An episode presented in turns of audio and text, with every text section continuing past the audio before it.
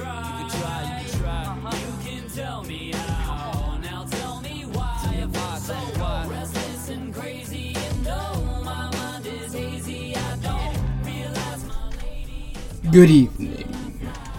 This week's guest is Shannon Odell, or Odell, or Yodel Dodel Shannon Odell. Uh, she is a neuroscientist and comedian. Um, she's very fun, very funny. Um, I learned we talk a lot about brains in this episode. So if you want to learn about how your brain works, please continue forward. She has a show on Facebook called Your Brain on Blank that's really fun and concise and really interesting. So check her out there. I'd like to thank all our patrons on Patreon, and if you have an interest in supporting what we do here, not only for positive and negative, but also all the other podcasts that Wayward Wordsmiths produces, uh, you can go to patreon.com slash wayward wordsmiths and donate there. We're looking to upgrade some studio equipment and a few other things, so anything counts. Anything counts, anything helps. I'm clearly gone. I'm done. I'm sorry. I'm not sorry. I made a mistake. I made a single mistake speaking. Let's just get to the interview. I love you. Where'd you go to college? Went to Vassar College. I've never. What is what is It's in upstate New York. It's like small liberal arts. Okay. You know, that So- kind of thing. So did you start off doing liberal arts and then switch over, or what's there? Yeah. So I I got my biology degree there. So uh, they had sciences, but like it was just like a small school. Mm-hmm. Okay. So, yeah. And what do you do as a neuroscientist? Like, Yeah. What's your specific thing? Um, so I my thesis is on um, epigenetics and memory. Okay. So that's basically you have your genes, and that's what everyone knows. You know your DNA, um, Mm-hmm. and then um, epigenetics literally means on top of DNA. So Okay. this is all the n- the new things we're learning about DNA. So DNA basically in every cell is the same. Mm-hmm. Um, but what genes are expressed are based on all these marks on top of DNA. And these marks can change due to environment. Okay. So, say like a gene is really tightly wound Mm-hmm. due to epigenetic marks, and then uh, the environment can kind of change that and kind of unwind it, and then it that gene all of a sudden gets expressed, and that's Okay. how you can like change gene expression, Okay. um, even though your DNA is exactly the same. and what does that mean? Um, changing gene expression. That means so gene. Uh, gene expression is basically that's what codes for proteins, and Sure. then proteins are essentially the workers of the cell. So proteins are what make a skin cell a skin cell versus you know a blood cell a blood cell. Those are they're kind of like uh, the insides of a cell. Okay, so it's it's not modifying the DNA itself, No. but the attributes the DNA presents. Exactly. It's Okay. it's it's um yeah it's changing how the DNA kind of wears its clothes. Okay. and is is that like okay? This is kind of a weird question, but is that how like personalities work and how you change that way, or is it Yeah, related I mean, to I think or no? I think um, I mean pretty much all of how environment changes you is ch- is uh, like epigenetic Yeah. based. So yeah, that's how um, that's how we think at least. Mm-hmm. Um, a lot of these changes come about. Um, there are changes that happen. You know, if some big environmental input comes in, you know, during development, that can also change the actual how things are wired, Uh-huh. right? So uh, that's epigenetic, but it's also like kind of like a solid state like change, or Okay. Um, it could change like the connectivity of two regions. Mm-hmm. Um, it could like lessen that connectivity, or it could make it super connected, and Mm-hmm. then that's like kind of something that happened during development, and maybe Mm-hmm. it's not continuously happening, but those changes stick around. And um, how malleable? Because like people, there's this kind of old adage of people don't change that sort Yeah. of thing. But how malleable are brains actually? Or, I mean, I think they're super malleable. I I am of the camp that like um we don't understand how the brain works. sure. uh, as someone Which who's is yeah. a good, I think, a good position for you as a scientist. Right, exactly. Yeah. There are so many questions to ask and Yeah. so many more to answer. Um, and so I think there are abilities that our brain has that we can't understand. I mean, you see it in people who, you know, they have strokes and they, you know, lose some kind of ability and then they gain it back. And basically, the outcome is like you're not going to be able to do that again, but somehow the brain finds a way. Sure. And like as scientists, a lot of what we do, we're like, we don't know why that happens. Let's figure out why that happens so then we can actually make it happen everyone. But yeah, so I think the brain's super malleable. I mean, your brain is constantly regenerating itself, even into um, old age. So we typically think brain cells as um, Brain cells, brain cells by the brain store. Yeah. Yes, yes, yes, yes, yes, yes, yes. Uh, brain cell, cell, cell. um, uh, bye. Um, but uh, we think of them as uh, post-mitotic. That is, they're like all the brain cells that you grow when you're developing. Boom, then you you have your brain, and they're post-mitotic. They are not dividing. So, say blood. So, if you lose a ton of blood, Yeah. your body's going to make more of it Yeah. Unless you can't keep up th- then you got to have a transfusion but your your your body's still going to create more and more blood Yeah. um, but areas of our brain don't really get that except for the hippocampus in the hippocampus you have basically these cells that can create more cells Mm-hmm. and that's just one brain region but that brain region is really important because it's the brain region that's responsible for memory Sure. so Okay, so you're Yeah. constantly upgrading your memory, but Yeah. like, okay, That's and, and you know as that makes sense. yeah, when you're younger, you're like really upgrading it. You're like Yeah. boom, boom, boom, boom, and then when you get older, it's more of a slow process, but it's Mm-hmm. it's still there. Uh, we normally call that brain plasticity. Yes, Yes. that I have heard of. Yeah. Um, so oh, you said something, and now I can't remember. Oh, sorry. Ironic. um, but, uh, did you always? Were you always into science? Um, yeah, that was the goal from the get. Um, I remember. Well, let's let's go way back. Let's go way back. My Mm-hmm. first, because this is my pediatrician growing up. I guess would uh, write down all things about you know all my like actual like my blood pressure and stuff like that. But she would also write down. She would ask me, "What do you want to be when you grow up?" And I guess she would write that in my file. I Mm-hmm. That's cute. That is really cute. But for like two years, uh, I wanted to be a cat. Okay, So I think that was the ultimate goal. The first thing I wanted to be was a cat. was a cat. And you know, thinking about it now, I would love to be a cat. yeah, Yeah. everybody wants to be a cat. I mean, yes, the only so- cat where they know where it's at. exactly. Yeah. Get to sit around all day. Uh, you get food given to you. Uh, you can like just be a bitch and no one cares. You could just be like, "No, actually, I'm not paying attention to you today." Mm-hmm. Absolutely. Um, but then after that, after a cat, I moved on to paleontologist, and I was very into dinosaurs. Same. Growing up all Yeah. over. What's your favorite? Um, I like the Brontosaurus, Mm-hmm. and the Brontosaurus, I believe, is no longer dinosaur. Yeah, because isn't aren't Brontosaurus and Brachiosaurus the same, and they Yeah. just recategorize them? Yeah. Yes, exactly. But and I always think that's really funny that Yeah. like Brontosaurus is or no, and but It- doubly were- extinct. Yeah, exactly. Yeah. Like someone was just like putting uh, bones together incorrectly, and they were like, "Oh, here's a dinosaur." This is a tibia in the neck. I don't understand. Yeah, exactly. So Yeah. I love dinosaurs, and uh, I wanted to be a paleontologist. And then, yeah, I think I, I, I pretty quickly. I luckily I had teachers early on who really encouraged me in science, um, which I don't think is this the story for a, a lot of women. Mm-hmm. But I luckily had some teachers that pulled me aside and was like, like I, I think you have future in this because I would do a lot of you know i was very growing up uh, i was very concerned with my grades. It was like i would obsess over them. And i was very school minded and it was like all i cared about i would like my parents uh, used to say used to um, threaten me with punishment by saying they would take away my biology book because I that was like the ultimate punishment. Uh-huh. Like that I have to study. like I cared. My parents could care less about my grades. I was like, I Yeah. have to study.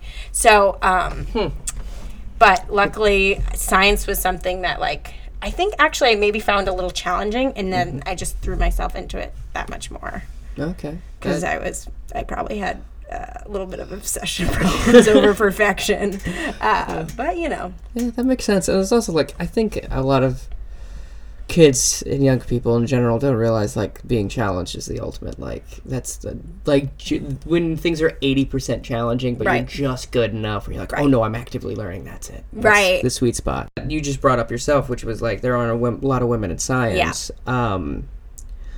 So that's really great that you're you had teachers that were encouraging that way. Yeah, I, I think it was. I actually and and I did definitely face it. I remember um, in high school was when I was really pushed. I remember I had a uh, I took AP Bio, which is you know something. It's like you know an, An excellent show on Hulu. You can Yes, watch. exactly. I took that, uh, um, and um, my teacher, who was kind of a weirdo, but he did pull me aside and was like, "I think you're really good at this," and I think, and like let me do like I was in like science B, like you would like take science tests and compete with people. I don't know. It was really, really. I didn't have much of a social life But that in sounds high fun. school. Yeah. Um, You're certainly making up for now. yeah, sure. Um, and then, uh, so he really encouraged me. But then I was went into chemistry, and I had a teacher who could not.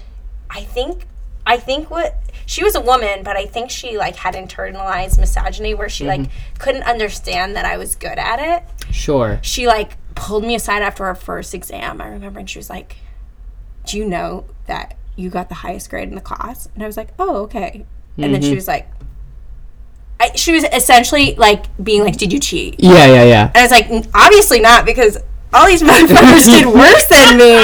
So like, how could I cheat?" Yeah, uh, For you, madam, I suggest a logic class. Yeah, exactly. Uh, that doesn't make sense. Yeah. Um, but she was like very perplexed and like, I remember it really upset me because I was like, Mm-hmm. it was one of my first female science teachers, and I was like, what the hell? Yeah. You're supposed to be supporting me. Yeah. But, you know, you get that. yeah. But I didn't let it deter me. And then, like, all during it, obviously, I'm a comedian also. Mm-hmm. So, like, all during it, I was also performing. And it's good that you picked the two professions that there's just they're so welcoming to women. Yeah. Both of them are, you Like, know. oof, boy, double whammy. Yeah, exactly. Maybe, you know, uh, How'd you start stand up though?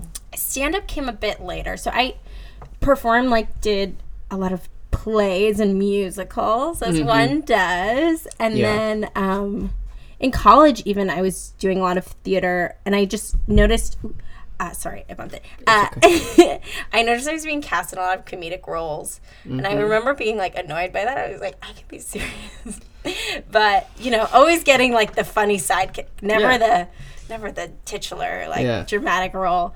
Um, but then, actually, what happened was I moved to the city to start teching in a neuroscience lab, Uh huh. and I remember specifically, I had a list on my phone of everyone I knew in New York City, mm-hmm. meaning like I didn't have any friends. and I was, it like really rocked me for a while. I was like, I have no friends, I have nothing to do. So that's when I signed up for UCB improv class. Sure. So I essentially got into comedy to make friends originally. That makes sense. And I remember taking my first one-on-one course, and I was like, I'm not gonna be friends with any of these people, uh, because like everyone in one-on-one is like corporate banker, like just Yeah. taking it to try and get better at public speaking Yeah. and less nervous. exactly. Yeah, that makes sense. That's really good though, because like that's the same reason I started acting. Is, Oh, like, yeah. I was lonely as a kid, and I was just like, uh, this seems fun. And Right. it- like, there's also like the sense to, there's forced interaction. You have to work together. Yes, and I feel like it's an open environment too. Mm-hmm. Like I felt in the theater community, I I felt like I was welcomed a lot more than I was Yeah. in other communities. Yeah. It's like an island of misfits toys. Exactly. Like There, yeah. and and and it's almost celebrated if you're like kind of a little bizarre or this Mm-hmm. or that it's like oh that's cool that's like a unique trait you have and it's like wow Yeah. i can admit that my comedy and the videos i do are campy but i i think campiness can be relatable and like it's not it's it's accessible hmm I would say they were they're fun. I wouldn't necessarily because campy kind of has this negative, tr- but they're very fun and Oh, light. thank you. Yeah, that's what I like. I don't want people to be like. I want people just to be learning and having fun and be entertained because that's the point of my videos. Is Yeah. maybe someone who didn't think about learning about the brain just learns like a little bit. Maybe just like learns a word about the brain. Sure. Um, that's Yeah. my hope. um, my my thought process for all the sets I've been putting. In order to be funny, one first must be fun, Yeah. and that's kind of the the thing. But how'd you start doing those videos? How did those come about? And like, what are they for people who don't know? Yes. So I uh, host and write a series called Your Brain on Blank. Um, and it's a Facebook Watch series uh, produced by Inverse Media. They're like, they're basically a like kind of a media company that does a lot of science and like uh, sci-fi and stuff like that. Cool. Um, so basically, I did one. They had another series called Big Ideas with Little Kids, which was um, basically a scientist explaining a really big idea to little kids, which was very fun. Uh, I talked about DNA, um, but they had people talking about string theory, and it's like all these scientists having to really like get down to the dirt of what it was. Um, that series was I don't think it wasn't picked up for like another season, but we had so much fun doing my episode that we were like, oh, let's let's see what else we can do together. Um, Plus, I knew a couple of the uh, people who worked there. Uh, they were comedians in the community too. So um, then it started with just that one video of like, oh, why don't I get drunk and talk about what's happening to my brain? And then um, and then it just like that one really blew up. So we're like, let's let's do some more. That's great. Yeah. I really like the one about puppies because I love Yes. dogs. That must have been such a chore. It, oh yeah, it was so hard for me. um, that one was wild because we were at a shelter and um, and the and the the people were so amazing there, but we only had a very small window. Yeah. and we were just like, and the puppies were like everywhere, and they were like, Shannon, could you hold all three of the puppies at the same time? I'm like, yeah, yeah, sure, sure, sure, sure. uh, we have a kitten one that's coming out next Oh, week. Oh, that's very good. that will be fun too because also Good. same thing with the kittens i was like ah they're all i can't hold them all but i'm trying to but they're so fun and um i'm really happy to be doing because that's because i think i you know i love comedy so much and i love being able to infuse comedy into like something that is also i think interesting and like someone's gonna learn something from it. That's like mm-hmm. a lot of when i think about my stand-up i'm like even if my humor isn't someone's humor, mm-hmm. I'm hoping that they maybe learn something in the stand up set or something like that. Absolutely, which is kind of like a nerdy way to come at stand up. I don't know. yeah, no, no, that absolutely makes sense, and that's kind of that's how I approach it as well. Because Yeah. like I talk about mental health a lot, and, Right, I, and yeah, it's do. something that it's like, well, look, I because most people don't know any of this terminology, so I have to explain it in order for the joke to land. Right. So it's like okay, and also you can if you can. If you can be funny and thoughtful at the same time, do it. Like I don't Right. understand why, I why you would do anything else. right. Yeah, I, um, I think people I, I I I love I love your sets Oh, that I've you. seen and I think it's so important because yeah I mean people are there to be entertained but they're also like maybe they'll hear something or connect with something that they Mm-hmm. haven't heard in a stand up set before and something like that which is I think really awesome Yeah, I think so. Like, I mean, that's the like, cause you want something new anyway. and, Yeah. like, you want. That's why I really like the stuff that goes on in the caveat. Like, cause Yeah. there's not a there's not a venue like that in New York, which Right. is incredible because Yeah. like there there's so many venues in New York. right I know yeah Yeah. So, it's really incredible there too because what I find is that sometimes I'm just learning. I'm like relatively new to stand up. Stand up I started maybe a year ago. yeah. Did you do that um seminar that with Kyle or no? I never did that, Okay. no. But I basically did a lot of improv and then I was writing uh, characters and comedic plays for like the past three years. And then Mm-hmm. I was like, I should just do stand up so I have something to do on my own because a lot of my like plays, it takes so many people to do and stuff like Absolutely, that. so I started doing stand up and I found that like, s- the set I'll do at Caveat and it'll be really great. I'll then try to do it at mm. like a different place and Yeah. they're just like, you know, where's the jokes about fucking dudes? And it's like, you, know, expect me to learn? I'm five beers in. What are you doing? exactly, exactly. Yeah, I absolutely agree, and that's why it's my favorite. Like, I it's my favorite place to perform because there's Yeah. a certain level of like. It sounds rude to everybody else, but there's a certain level of intelligence that's Yeah. there where you Yeah, can yeah. like riff on. Yeah, or openness to it too. Yeah. Yeah. Um, did you start off doing caveat at the op- uh, do, doing the open mics, or did you just get booked on the show? Um, did that happen? I actually started doing the. I when I started doing open mics, I did it very um, uh, gently. I Yes. went to um, and I still go to the Sup mic at um, Creek and the Cave, okay. which is an all female, uh, gender nonconforming, um, LGBTQ uh, open mic. So basically, like no cis men are Yeah. allowed. I mean, they're allowed to watch, but they can't be in the mic. Yeah. And it's it's kind of like caveat. They actually do a show at caveat, um, but it's just like a very like nurturing kind of environment. And yeah, same thing. Like jokes that work there, I'll take in front of a an audience that's maybe like mostly male, and I'm like, that, that this, this doesn't work for them. which which I think is actually really important though of like Yeah. because like you're saying about like stand up being part of education yeah, of like that's why I think there should be more and like by its nature um comedy's n- socially transgressive Yeah. so it should Yeah. be people who aren't like the norm quote Right. unquote yeah, and it's a good way to go well like i've learned more about what it's like being a woman from stand-up comedians than like in my daily life and so like that's important and same with like being of another race besides white and that sort Right. of thing of like you you, you gotta you gotta Yeah. do that and bring that to you and it's so important to it's just hard when you're dying in front of a bunch of men yeah. but keep tuck that in the back like you're learning something motherfuckers Right. Exactly. I think that's I think that's such a great point. I was recently watching uh, Michelle Wolf's special. Sure. Um, with uh, her HBO special with my boyfriend, and she just like had this whole like thing, like riff about um, like being not wanting to be uh, a mom because like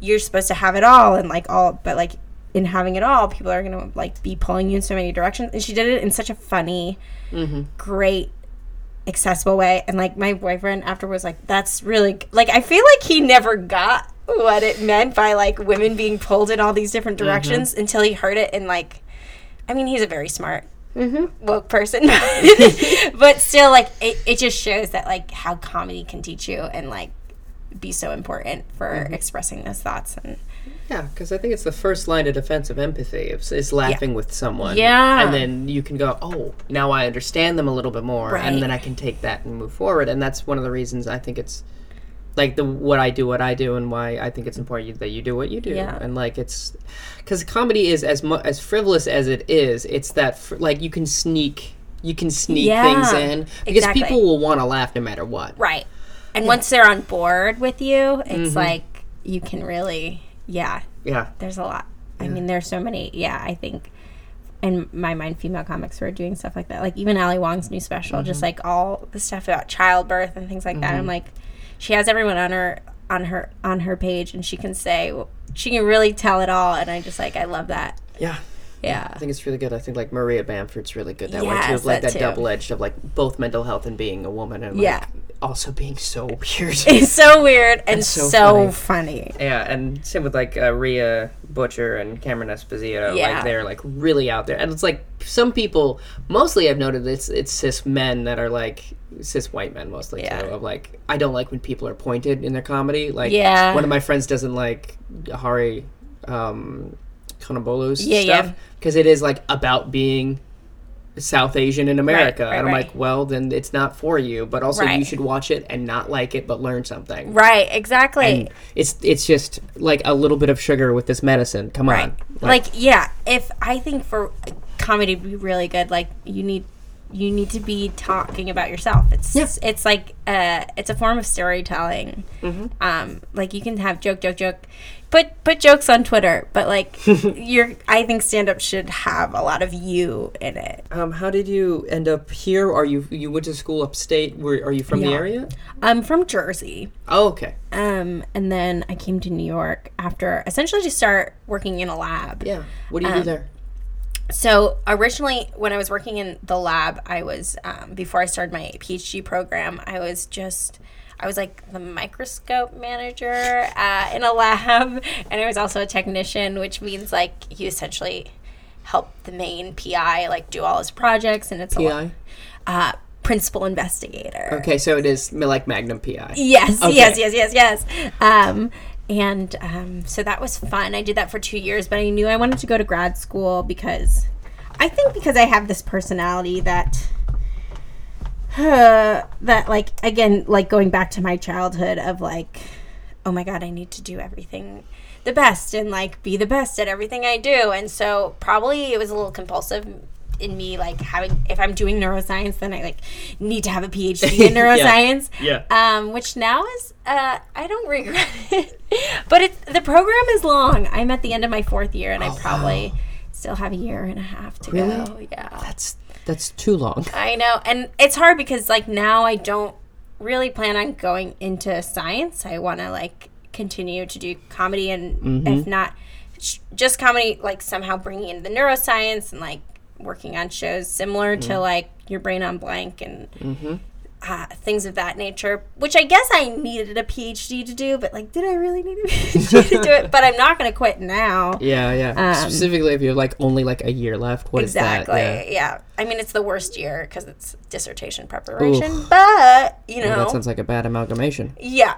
yeah Talking a little bit, a little bit more seriously. Mm-hmm. Um, it sounds like you kind of have like a an anxi- anxious sort of obsessive Yeah. personality. Sure. And when did that start happening? And, Oh, always. Uh, yeah, that's fair.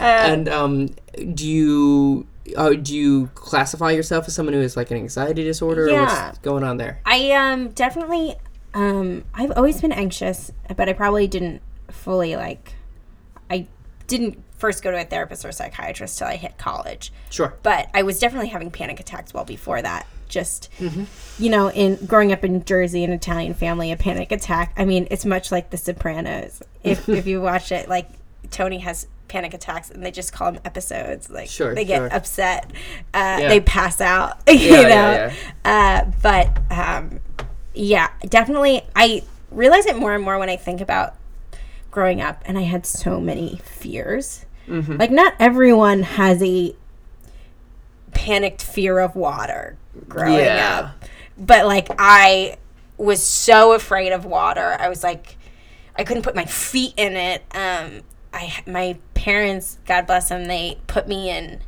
uh, swim classes at the YMCA for seven years because they were so nervous I would fall into a pool or something and not know how to save myself. So every day or every week, they would take me to the YMCA. I would go to the pool area. I would sit like four feet away and scream at the water. And then they'd pick me up 40 minutes. Those poor instructors. Oh my god. Just until, basically, they did it until I could get into the water. yeah. Like with, I never really learned how to swim, but I could doggy paddle. Yeah. And then that took You, to tread. Yes. And then they were like, okay, good. Yeah. I was never going to be a world star swimmer, but yeah. yeah. But so there are little things like that, that Yeah, sure. I now pull out from my past. And probably my first panic attacks happened like um, when I was in high school. Yeah. And there was a lot of times surrounded school Sure. because I think that's what I latched onto. That's the only thing I felt was important. Like, thank goodness I had performing and things like that as an outlet. But for me, it was all about grades and like doing the best and getting into the best college. And I don't even know why. Like, my normally people's parents put pressure on them like Yeah. that, but my parents were like, do whatever, be happy, please. Just be happy. Uh, but I was I was not able to do that. Yeah. Um, and uh, so I I remember my first like uh, like bit of panic attacks happened when I was applying to colleges. I remember applying to 16 colleges, I think, Wow. because I was worried I wasn't going to get into one. Uh huh. um, and then Wow. as they were, uh, I did the opposite. I only Yeah. applied to one, and then I had a panic attack, and then Oh, I had no. to find other schools. oh no. So nice yin and yang. Yeah, Please you know, continue. but both with panic, you know, Yeah. different approaches to it. Yeah, absolutely. yeah. I'm not. I'm, I'm not. I'm just not going to deal with that. Right, And I think it's very like I, maybe maybe this is incorrect, but it seems very stereotypical like gender norm. Yeah. Of like a man. Just, I'm not going to deal with that, and a woman Right. going, I'm over preparing. Exactly. Like I'm just gonna do it over. Yeah, overboard. Please, please, please, just work something. yeah, something, please. Uh, yeah, convinced I wouldn't get in anywhere, Oh, that's so that's so sad. but I did, obviously, um, and uh, that was great. But then I started c- college, and that was fine. I started dealing with some social anxiety, um, and then I first started seeing a therapist regularly in college because college is this magical place where uh, mental health is free. Yeah, which is nice. which is incredible. So I started having panic attacks and kind of like recognizing them as panic attacks because I think because I was surrounded by other people who dealt with mental health and like actually dealt with it. Yeah. And I was like, oh, I think I'm anxious. I think this is a panic attack. I remember like uh, once like being in a grocery store and just like being frozen at the front of the grocery store. Like I was with like the people who I lived with, and I was just like you know, that typical like frozen like I can't I can't go in there. I don't know what I'm gonna buy, and so like I can't go in Yeah. there and like. If I buy the wrong type of lettuce, my life is going to fall apart. You know that kind of like snowballing and hmm and being like, I think I should go talk to someone because I have to feed myself. I have to get in that grocery store. Um, and so that's when I first started going to therapy, and I started going to group therapy also for my social anxiety, which was really great. Yeah. Um, you would think it's counterintuitive to go to group therapy for social anxiety because we were all socially anxious, but in different ways Yeah. like my social anxiety was never like I could go to like a party fine, but Mm-hmm. then I would think about that party and like Yeah. get depressed about the party and like snowball every conversation and Yeah. then like wouldn't be able to talk to a person again because Yeah. I was like they hate me Yeah. even though like all that happened was I was like excuse me Yeah. Absolutely. I, I can understand that. I think this is similar for scientists, or at least me. Um, and um, comedians are kind of in a similar way. Like, comedians talk about themselves because they're like trying to work something out or they're interested in themselves. And like mm. neuroscientists, I think sometimes study themselves because they're interested in themselves. Like, Sure. my mice right now are on, and I'm feeding my mice antidepressants right now, mm-hmm. and I'm not on that antidepressant anymore, but they're on the same one. I was, I was like, my mm-hmm. mice and I are on the same antidepressant, um, which was just like funny to me because it's like, yeah, I'm figuring out what that antidepressant does to that mouse's mind, and like, meanwhile, I'm trying to figure out, you know, if my own is working and Yeah. stuff like that. Yeah. Um, what this mouse is named Shannon, Shannon Yeah. two, and then Lenny. So, right? um, yeah. my children. yes, my small mice children, yeah. all mice children. There Yes. it is. Yes. Ugh. Um. So. oh, my children, as sand through the hourglass. uh, but you were on antidepressants for a while then. yes, I was. Um, I'm not currently on them, but I was for about a year and a half, Mm-hmm. and they really, um, I, I, they were great for me. Yeah. They Good. came at a time that like, I like knew I was at like my lowest of lows. Mm-hmm. Um, it was probably about, hmm, I want to say three and a half years ago. Sure. and uh, I had just gone through a, a major breakup. It was probably like my first like real adult relationship, Mm-hmm. and it was like a year and a half long, and then it ended, and I was in a really low place. I it partly ended because my anxiety was so bad, Yeah. And I was having panic attacks so often, and I I mean that's a lot for in a relationship. It's a lot to deal with someone who's having a panic attack, especially if you're dealing, say, like like you have your own life th- to deal with, and then a partner's like having a panic attack. Yeah. You know, relatively a lot. Yeah. Like it it is. It's really difficult, and like every person I've ever been with, and I'm like, thank God that Yeah. you're willing to put up with me. right? Yeah. And they're like, "Oh, I'm not putting up with you." I'm like, "At certain points, you are, because I know my behavior's not ideal, Right, Because yeah. I'm scared or I'm in a bad mood, and Right. that's always bad. Like, and it's also kind of funny of like specifically people with bipolar disorder tend to gravitate towards each other because Yeah. like they think in a similar way, Right, sure. And then you get this awful like back and forth, or, or like ooh, if you're anxious, like oh, I'm anxious, we're all anxious, we're all Right. like just in this. And feeding Panic. off of each other. Yeah. I think that's a thing that people who s- suffer from depression, like I do, I Mm-hmm. I tend to gravitate towards people who also suffer from depression because it's like you get that. Yeah. But then there could be times when, like, yeah, if you're low and the other person's low, it's Mm-hmm. It's bad. It's bad. Yeah. Um, absolutely, that makes sense. But what is also really cool about the thing you said is like a lot of people think of like antidepressants specifically as kind of like a sentence of yeah, like sure. whereas like you were feeling bad you took medicine to make yourself feel better Yeah. and then now you don't need it anymore because Right. ci- circumstances are different Right. Well, you kind of get into like that's hard that's really great but it's also like difficult for other people to process of like if you are someone like me who has like bipolar disorder and are on medication you need to like kind of stick to it. Sure. because otherwise it can make things worse and it's a more severe case but Yeah. it's really like i take xanax when i get anxious Right. and it's just as needed and that's as far as it goes you know Right, like yeah. which i think is fantastic that we Right. have this medicine that can do Yes. Yeah, same thing. I have my Valium that I take that Mm-hmm. I know. And like the thing about me like I think there was a time I was using my Valium a little bit too much, but it was it was when I needed to be on my antidepressant. And like once Mm-hmm. I started on my antidepressant, then I was actually using my Valium as needed. Yeah. It was like a problem where I like I always needed Valium because Yeah. like I needed to I needed to go on antidepressants and actually feel like a I could handle my life and like I, I like switch something back. I don't I, I don't know, and we don't know the science behind it of like really how it works. That's kind of the wild things about antidepressants is like we know it's a serotonin uh, reuptake inhibitor. So like you have serotonin in your brain, and you have um, essentially uh, so serotonin gets spit out by cells and then um, the other uh, cell catches those that serotonin in its receptors and that's um, part of like your motivation state it's uh, it's a feel good state um, so what a reuptake inhibitor does is normally it like hangs out in this cleft between the two cells i'm like doing so much with my hands and no one can see it I can, and it's helping me. uh, yeah. So it normally hangs out in this cleft, the serotonin. Yeah. Um, but it gets uh, re uptaken by these reuptakers. um, the reuptaker coming fall on CBS. yeah.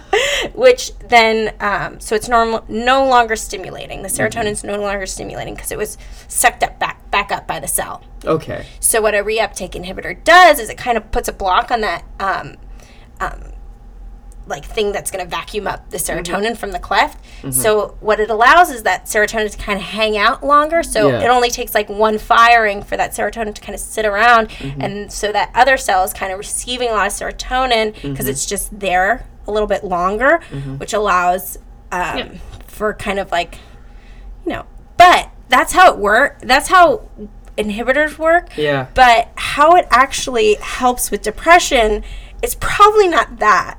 okay. There's like a lot of downstream things that happen um, because of that. There's genes that get turned on because that inhibitor is kind of being blocked Sure. um, that don't have to do with the serotonin. It actually has to do with um, probably like neurogenesis and um, proliferation. So, like, Two words I don't know. yeah. So the cells are kind of growing. Okay. So sure. it helps like stimulate the cell growth Okay.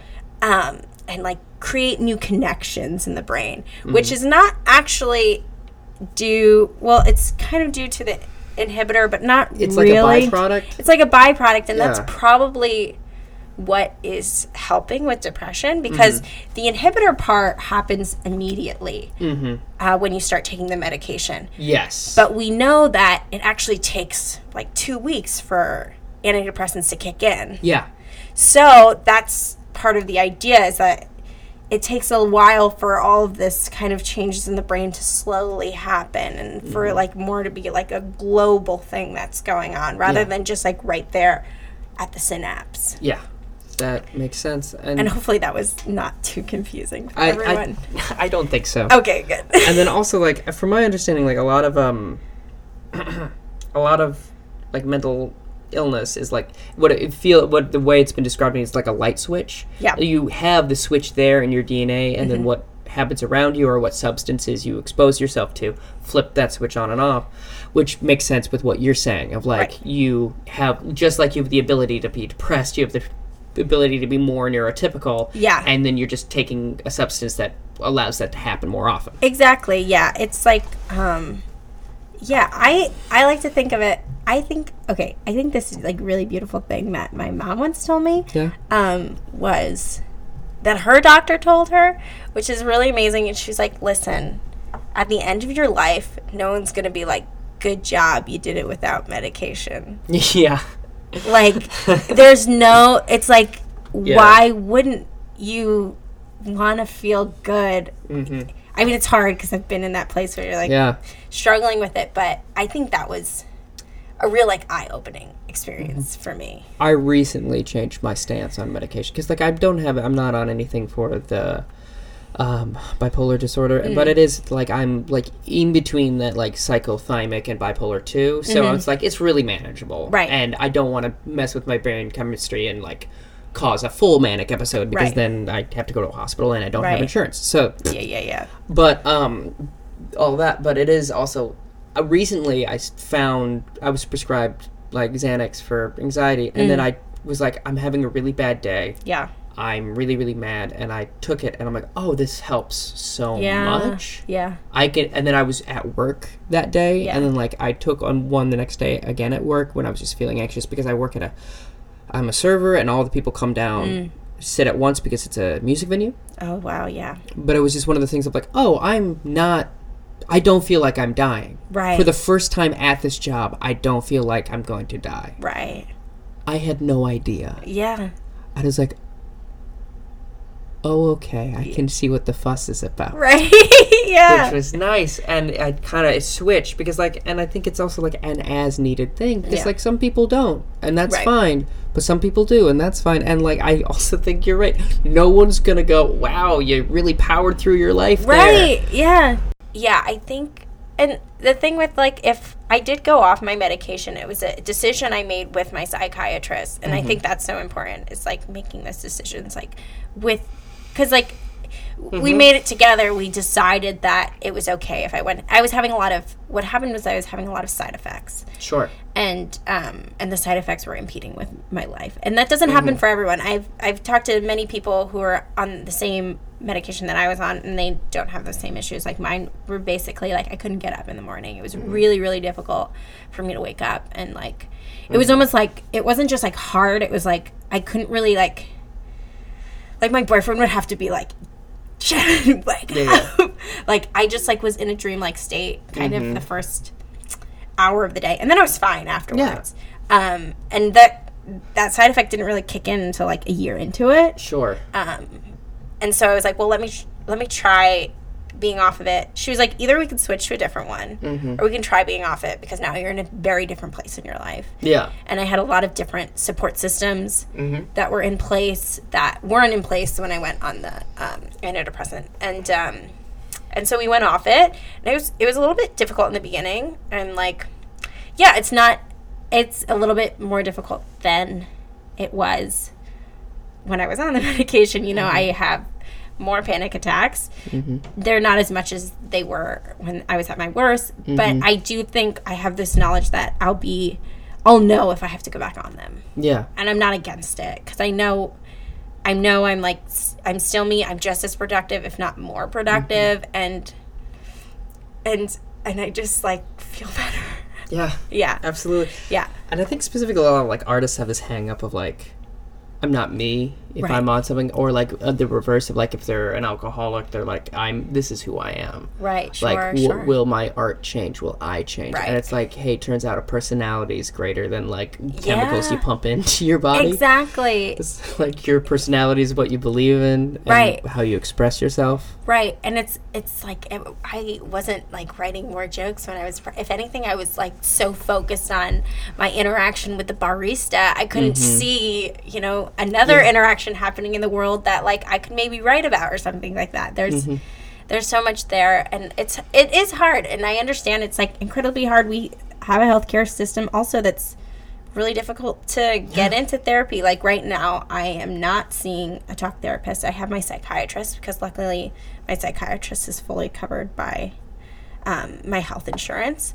Um, i've tried doing talk therapy with my psychiatrist but psychiatrists are not for talk therapy no I went to the I went to this like um uh, kind of like she's like from Italy, older woman. I like I really appreciate her, but I was talking about my mom and I was just like, oh, I just like I'm worried that my parents are upset with me. Blah blah blah blah. She was like, wait, how old are you? I can't do an Italian accent, but like, how old are you? And I was like, um, 28. And she's like, maybe don't care what your parents think. And I was like, okay, honey, we're not gonna. thank god not- there's no copay Come yeah, exactly. oh God, if I could not think what think about what my parents thought, I wouldn't need any of this. yeah absolutely yeah. every experience I've had with a psychiatrist has been very fine from like a doctor's perspective. Yeah. Like they know what generally. Yeah. Actually, one the one interaction was terrible. Oh, yeah, But sure. because they just prescribed me the wrong medication, even though I told them like, "Hey, I'm on the bipolar spectrum," she's like, "We'll see. Take this," and we'll like, and I'm like, "Look, I have a family history," and Right. she's like, "We'll see." And then like, I didn't react well to the antidepressant she gave me, and she's Oh like, "Oh, well, that makes sense." Then I'm like, "Well, then what? You can't Yes. do that to me." The last month I've been miserable. Anyway, um, Yeah. but like generally they're like they're doctors. Yeah. So they don't need to be warm Yeah, at all. Like that, that's not part of the job of being a doctor. right, exactly. Whereas like part, the whole job of being a therapist is to being good to talk to. Right, Like, that's exactly. bit. That's their thing. Yeah, I think, and I think that also brings up a great point about that I'm learning. I'm learning as I age is that um, I used to think about as doctors as being like, oh, you go to them and they tell you what's wrong and whatever. But there's so much about um, going to doctors that you have to be an advocate for yourself Yeah. which really sucks but like especially like living in new york and like having healthcare that changes like you go to one doctor one day and then mm-hmm. you have to go to a different doctor because they all of a sudden are booked for two years it's like well i won't have this strep throat in two years so Yeah. like Thanks. um, but mm-hmm. there's so much about like advocating for yourself of like because yeah i feel like sometimes there's bad doctors out there that'll mm-hmm. just like eh whatever Yeah. and so much of it is like no like listen to me i know my body much bet more than you know my body Yeah. you just met me turns out I've been living it with it for a while. believe it or exactly. Yeah, and you touched on something talking about doctors a little bit, like, like it is kind of comforting and also very scary that so much of like antidepressant work is just kind of like guesswork. yeah But it is like it's all like all science is is trial and error, and Yeah. the difference is like when you're a doctor, you're you are kind of a scientist, but Right. the thing like the experiments you are doing are with people. Well, yeah, So like it's yeah. like i know exactly yeah. I know, and I think there just there needs to be also more work in um, antidepressants. Like the ones we Mm-hmm. have are fine and good, but I think there's a lot of exciting research out there about like Mm-hmm. better ones. I mean, for example, I mean this isn't the best one, but ketamine being used as an antidepressant in clinical trials now, which you Mm-hmm. would think ketamine is a party drug, Oh sure. um, but the great thing about ketamine is, um, and obviously it would be administered in a like no one go out yes and do ketamine please no Yeah. no no but um I don't think anyone who's depressed is going to go out to a party. yeah yeah yeah yeah but uh administered in the right way Yeah. um it is immediately effective yeah. as opposed to SSRIs, which take two weeks. It's Mm-hmm. immediately has to do with like AMPA receptors, and they're not 100% sure why, but essentially it has immediate effects and they're long lasting with Yeah. Just one dose, which is really interesting. And that also goes into this idea of using um, psychedelics and things of that nature nature now are getting put into like actual scientific settings. I think for a long time people had anecdotally been like, Yeah. oh, I took LSD and like I'm now at like I now understand the world, meaning like maybe it helped with depression yeah, yeah, yeah. or like it helped with PTSD or something Yeah. like that. And now we're finally finally being able to use it in actual like controlled clinical trials to see uh, how it's helping and like Mm-hmm. why it's helping. And if we know why it's helping, then like maybe not everyone wants to go on a psychedelic trip to get over their depression, but like maybe there are receptors that we can Mm-hmm. target or pathways we can target um, to help give those same effects, maybe without everyone having to take shrooms. Yeah. Um, also, like uh, as a neuroscientist, do you think there are truly neurotypical people, or is that just like a myth? yeah, I think What's going on there? Yeah, I think there's definitely. I think the goal is to get everyone in. Not get everyone, in, but like you want people to be happy and be able to like live their lives comfortably Yeah.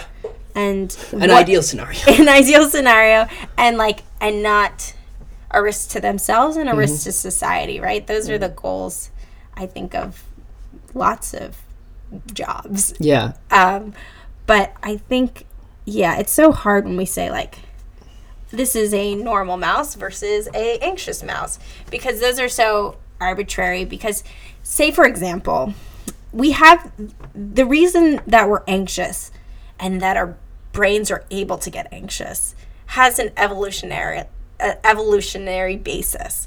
So essentially, say it's like multi generational um, anxiety that you inherit.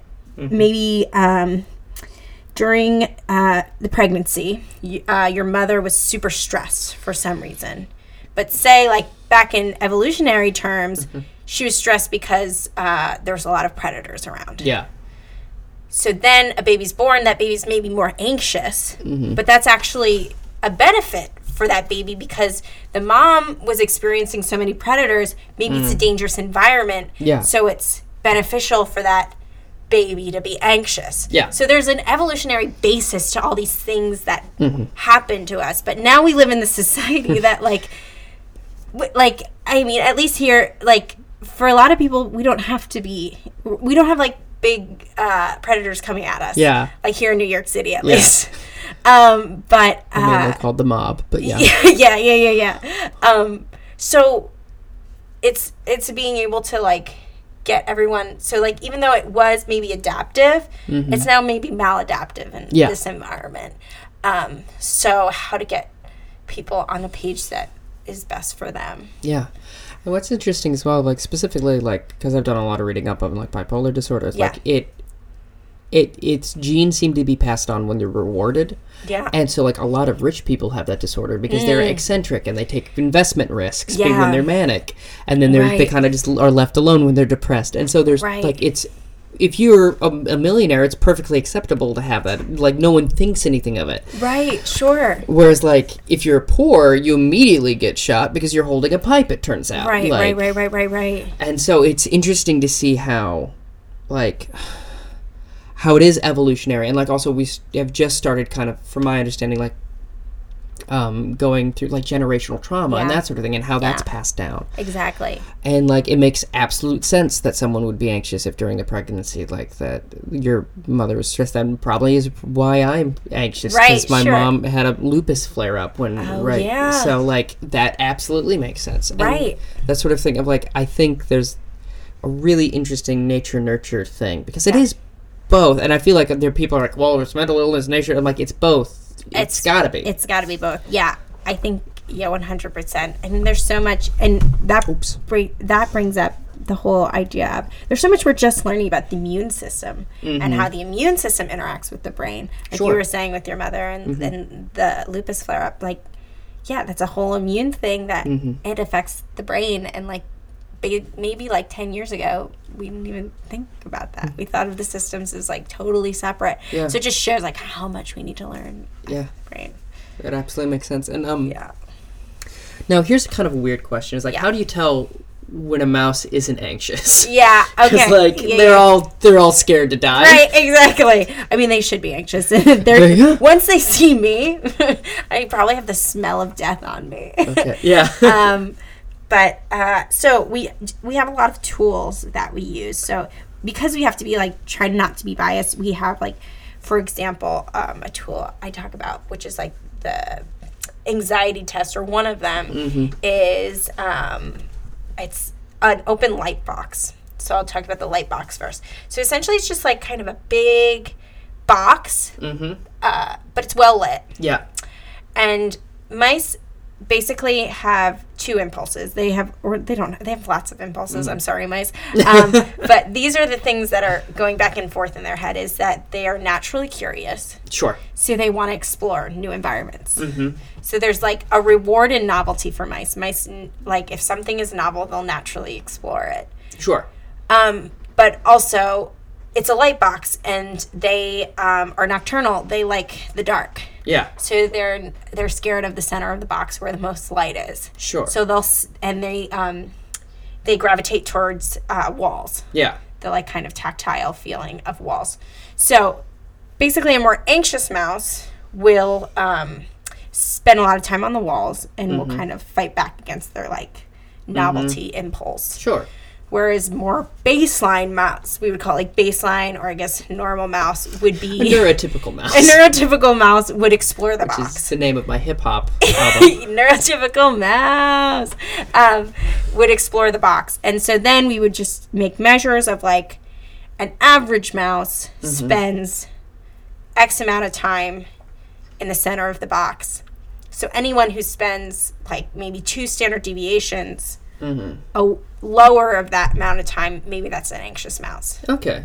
Um, that's just one of the tests we do. That's really interesting. Like I, because like uh, who thought of that? That's so specific. Yeah, exactly. Well, essentially, a lot of these tests, how we know um, they're good um, examples of anxiety is that if you give that mouse Valium, that anxious mouse is Mm-hmm. He's gonna want a whole prescription. he's gonna want he's like you know he's he's signing God, I up need that. I need it um, but he will explore Uh huh.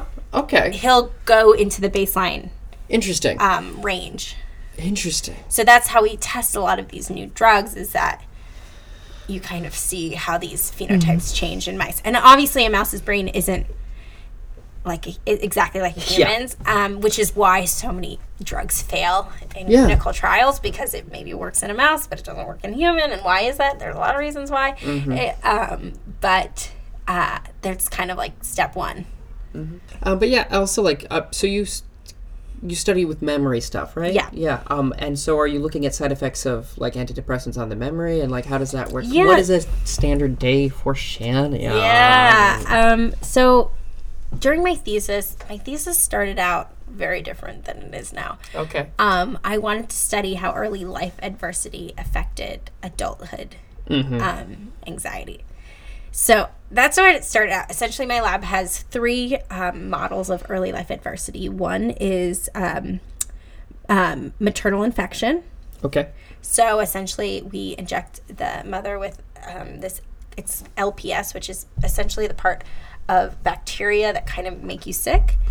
Um, so we inject the mom at a certain time point with LPS, which um, essentially in humans, the like kind of the model is um, women, I think, in their second trimester who have a major infection that like leads them to be um, hospitalized. The children have a higher risk of autism and ADHD. So that's kind of like the model that we pull from there. So that's like early life. That's one form of early life adversity, and it's literally in utero. The other form is we have maternal separation, which essentially um, the mom mouse is taken out of the cage for like a cup. I think it's like two. I never did it, but I think it's like two hours or a day, um, which is trying to mimic. Uh, so like this horrible thing that happened in Romania was that there were a lot of these Romanian orphanages where the children were um, they were essentially like they weren't touched Yeah. Um, they had like no human interaction. And those children then had a lot of psychiatric disorders Yeah. um, when they got older as one would expect. But yeah so that was our model of that. And then our third which i think is the most interesting model we have is um, its maternal environment in terms of the mother is has a knockout of the serotonin 1a receptor which is a serotonin receptor which means the mom genetically um, is genetically depressed Yeah. essentially because she has less serotonin receptor but she's um, sh though she can uh, she has like one copy of the gene that's normal and Yeah. one copy of the gene that's knocked out so then we mate them with um, tor- totally wild type um, receptor um, fathers. Sure. And so the children then, some of them are totally normally genetically. So they have full receptors because you get one, ge- one from your mom, one from your dad. But those totally wild type My favorite babies. Pokemon. yeah, wild type. I know. Those totally um, like normally genetically babies still have anxiety Interesting. from just being in the maternal environment, which is a mother that's um, Depressed. depressed. Interesting. And my lab actually found that uh, a lot of it is linked through actually the breast milk. Hmm. Um, in terms of cytokines, which are immune molecules, Mm-hmm. so a lot of the immune system is transferred through the breast milk. Hmm. And so essentially, you could even cross foster like a totally normal pup and give it the breast milk of Hmm. a mother that's um, depressed and Mm-hmm. actually they'll get anxious as well Interesting. because we don't know exactly why, but it, it has to do with the immune molecules and Mm-hmm. how it changes um, the brain development. It also has to do with maybe the gut flora and how that changes, which is another thing that's new in neuroscience. Is like how your gut Yeah. affects your brain. So anyway, Always thinking with your stomach. yeah. So what was I talking about? Oh, those were three models, and I was looking at the brains of those um, pups and like essentially what's different in their brains. Yeah. And uh, trying to put that, that together, but essentially what happened is I like happenstance about on this other finding, and that became my thesis, which is I found something that has to do with memory mm-hmm. and not those guys, but mm-hmm. in a different population of mice. Mm-hmm. And so then I went down this other memory route, Yeah. Okay. which is good. I still like it, but I kind of wanted to be in psychiatric disorders, mm-hmm. and I kind of went into a more basic science. Mm-hmm. Um, but hopefully now, like I was saying, I have mm-hmm. mice who are on antidepressants now that I'm like swinging back into the neuropsychiatric disorder. That all sounds very. That's also all makes sense in regards like those parallels are also very clear with m- well-known cases of like depression and Yeah. stuff like that. Of like, like they're the like the fact that like every comedian starts off just trying to make their mom laugh. Yeah. Like if your mom's bummed out all the time and you feel anxious towards Yeah. because you do like you, you need some sort of security from your parents. Yeah. I think like. And I think we obviously there's the genetic factor, but there's also like the just you need that Yeah. and if you don't get that i think it it's very obvious like Oh yeah. that's why people who have like divorced parents tend to be more anxious and that sort of thing because they're Yeah. getting mis you know and like it's neither it's not a judgment it's just like i think kind of how it is Right. Yeah. I think. Yeah. I think we're learning more and more how environment in early on Yeah. really shapes, and that's not to say that like, okay, we know it shapes, but the I'm also in the camp of our brains are incredibly plastic, so you can change too. Yeah, absolutely But it's still like recognizing that what happens in childhood really sticks around. yeah Yeah, you can change. I think that's it's hard. I think uh I mean something that happens to me and I I know it happens to a lot of people when you are depressed and I get into a depressive state. I think nope, I'm always like this. This is who I am. yep I'm depressed. I'm going to be depressed tomorrow and this is who I am and it's like and I literally my uh, partner is like in my ear saying like no no no no you said this last time remember we were here last time and you said the same thing like you're you're it's not going to be like let's just give it to tomorrow. Tomorrow might be better. And it, Yeah. and it's just like cuz I think that's like the default. That's one of the hard things about being depressed is like yeah your brain goes to like nah you're a piece of shit and you always were and like mm-hmm. before you were just pretending and like now you're the real you. But mm-hmm. it's just like getting that experience of like I pulled myself out of this before. Yeah. I'm going to do it again. Yeah. And that's every day. and that's every day. And it's a struggle but I guess it's worth it I think Yeah, so. I think so I think it's really good work that you're doing, and I think it's really important work to under because you gotta understand what's going on. yeah And I think it's also one of the many facets of like what's really beautiful is the fact that you're doing comedy and this, and so you're doing two levels of trying to understand humanity. Yeah, And yeah. I think that's really cool. That's true. That's that's ultimately what it is. It's, Yeah. yeah. It's trying to figure out people. And I want to thank you for being on. Oh, thank you so much. This was a blast. Um, and where can people find your stuff? And where are you? What do you do? Yeah, yeah. Where can people find? uh, my address is no, just kidding. my social security number is. Um, You can follow me on Twitter at Showdell. Um, you can look up Your Brain on Blank on Facebook Watch. You can follow me on Facebook at Shannon Odell. Um, you can see me every other month at Littlefield at a show I produce called Drunk Science. Oh yeah. So look that up. If you just Google it, you'll find it. And uh yeah, I also have a show at the UCB Theater called Wake Up with Tina and Gina. That has a monthly run it's a not science at all. No, it's a very very gross, crude uh, show I do with my very good friend Alyssa Lynn Paris, but okay. it's a lot of fun. good. Well, that all sounds very very good, and I hope to be at one of those things soon. Yeah. But thank you for coming on. Oh my gosh, thank you for having me.